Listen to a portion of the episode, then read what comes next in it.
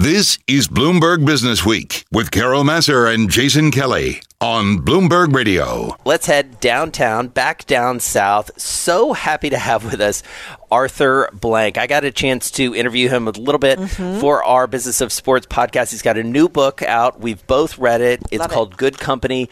It's terrific. We're going to talk about the book, uh, Arthur, but we got to ask you it's the day after the first game of the season. Didn't go the way you wanted, but man, it's good to have NFL football back. How are you? I'm uh, I'm I'm great. I'm I'm I'm fine. I'm actually better than fine. I'm great. Uh, I'm I, I agree with you. I mean, I wish we had a different uh, you know conclusion for our game, but Seattle played really well, and we played okay, but not well enough. And but it was thrilling to have the NFL back starting Thursday night through uh, through actually tonight. Yeah. And um, you know the teams are um, you know I, I give the league a lot of credit. Commissioner Goodell's done a great job. The league staff's done a great job, but mostly I'd give the credit to the players have really kept themselves clean. I mean, we've had 47,000 tests and five players have tested positive. And this last weekend we had 5,000 tests, and we had zero positives amongst the 5,000 uh, people that took tests. So, you know, they're uh, they're taking it seriously, and uh, they're being tested every day and following the protocols. And uh, and you know, we know America wants football, and we want to be there for them as as we've been for the last hundred years. What's been the trickiest part of this? Well, I think uh, I think it's a really good question, Carol. I think uh, you know trying to separate, um, and it's really not actually hard to do, but some people have a lot of difficulty doing it. I don't think our league has had difficulty in doing it. We have made all of our decisions um, based on what scientists are telling us, what medical is telling us, what the CDC is telling us, et cetera, and we've stayed out of the uh, you know the, the the opinion business. Right. Um, you know, there's nobody in the NFL certainly at the league office or in any clubs that know better than you know all of these these experts that are on our staffs and consultants and advisory uh, positions that we work with. So they've given us great counsel and we followed it. Um, and we've asked all of our players to follow it, and they've done a great job in doing that. What are you most worried about uh, as the next couple weeks unfold here, Arthur? Well, I think the danger, if you just follow the, the, the course of the, the question you guys have, is that, you know, now we're beginning to travel yeah. yeah. I think that you know the risk goes up when we you know we travel. Although you know we all the teams use uh, you know chartered planes, private planes, things of that nature. So, and again, they've been very careful with all the protocols and who's in the team hotels, who's not in the team hotels, et cetera. But once you start to travel, you know we know that personally, but we also know it as organizations, in this case, professional football teams, that that'll be the case as well. So, you know, I think we'll be in good uh, in good stead. There's always a risk, uh, and given the highly contagious nature of this disease, I mean, you know, if you have a breakout, you have a breakout. We've mm-hmm. seen some of that in baseball and and in some other sports as well. So we uh, we haven't seen that yet in the NFL, and hopefully we start our season. We'll be able to complete our season and play a Super Bowl in uh, in Tampa Bay in February. God, that would be so wonderful. And you know what's um, really refreshing is it's it's you know you when you don't like somebody you tell us. And when there's tough situations you tell us. And it's also very relevant to today in terms of inequalities right. injustices racism. Right. um, it's all here. You deal with it. Yeah. Well i think that, carol i think that's very true. I think that you know it's interesting is that um, we started the book about four years ago so that was before the pandemic before the uh, crunch from an economic standpoint before the social unrest and uh, everything else that our country is, all the polarization that we're that we're seeing today and feeling today in our country. So, but it's very appropriate for for these for these times because essentially what the what the book is really suggesting is that these six core set of values that we built HD with, Home Depot with, and still 40, 42 years later is still driving the company's incredible success. That we've been able to translate to a football team, a soccer team, guest ranches, PGA business, et cetera and uh, and get the same kind of financial performance, but also get on an equally weighted uh, dumbbell, if you will, or, or you know weight, if you will, uh, associate-driven purpose businesses. So our associates, our communities, our people we're serving, guests, fans, customers, whatever the case may be, you know, they feel like um, there's um, we're making the right decision for the right reasons based on a based on a pillar set of values. Now the applications may change from time to time because the environment changes and the context changes, but those those core values are really the same, and uh, they make decision making a lot simpler, and they bring us to the right place. And uh, as my mother would, would tell me for many, many years, do the right things for the right reasons and live with the consequences. Mm-hmm. The book really talks about a lot of that. And frankly, our younger populations today are really demanding that. Um, they want a life of not only purpose for themselves, but you know, how do I serve humanity? Um, they're seeing that across the board. An example of that is uh, the program which um, started at Yale University uh, by Dr. Laurie Santos on kids who are demanding, like, you know, I, I'm not happy. I have all these things mm-hmm. in life, but I don't feel comfortable. I don't feel as fulfilled as I should feel.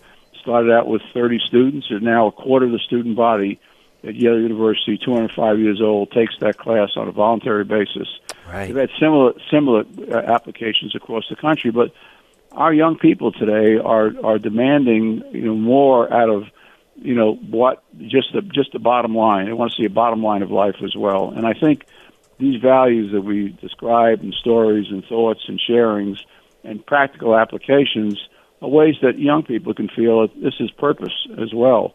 I'm serving not just myself and my family, but serving humanity and serving my neighbors, if you will. So, well, um, and and Arthur, it's interesting to hear you put it in that framework, especially talking to you from Atlanta, which is you know the cradle of the civil rights movement, right. where young people have driven the conversation. They're driving it now, and there was a young man who ultimately became a friend of yours who was evoked either intentionally or unintentionally. I think, and you can talk about it. When I hear "Good Company," I think of "Good Trouble," and I think of John Lewis, right. uh, and I know he was a friend of yours, and yes. and, a, and and sort of a, a partner in many ways.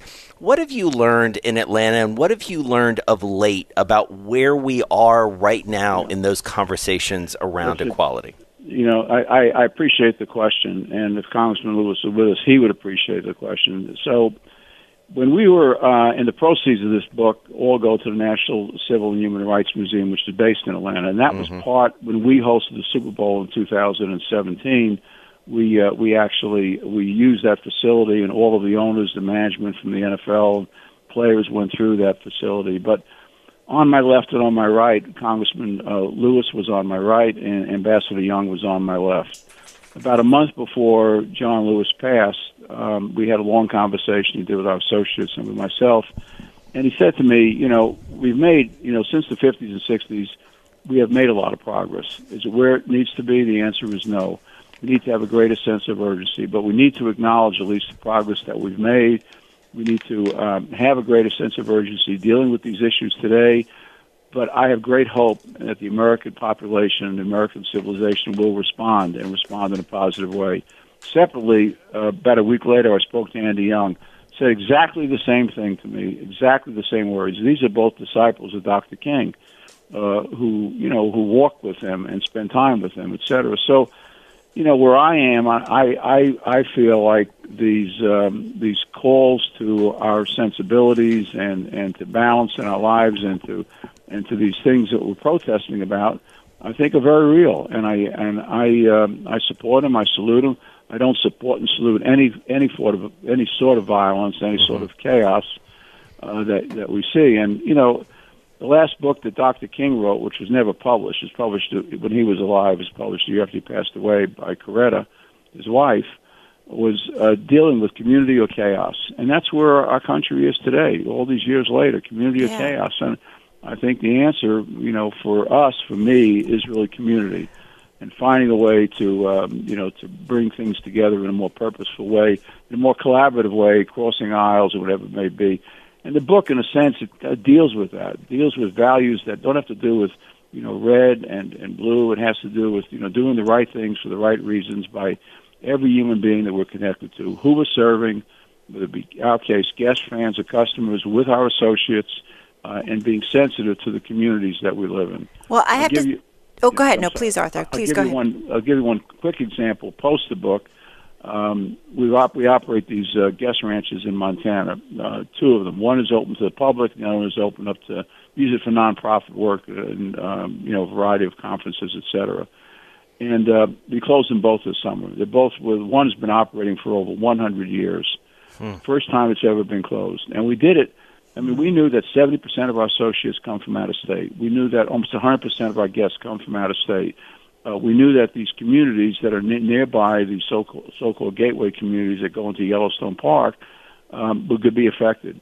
And so, you know, it wasn't. It was a sad decision, but it was an easy decision based on these values we talk about in the book. Close the ranches, do the right thing for the communities, for the associates, for the guests.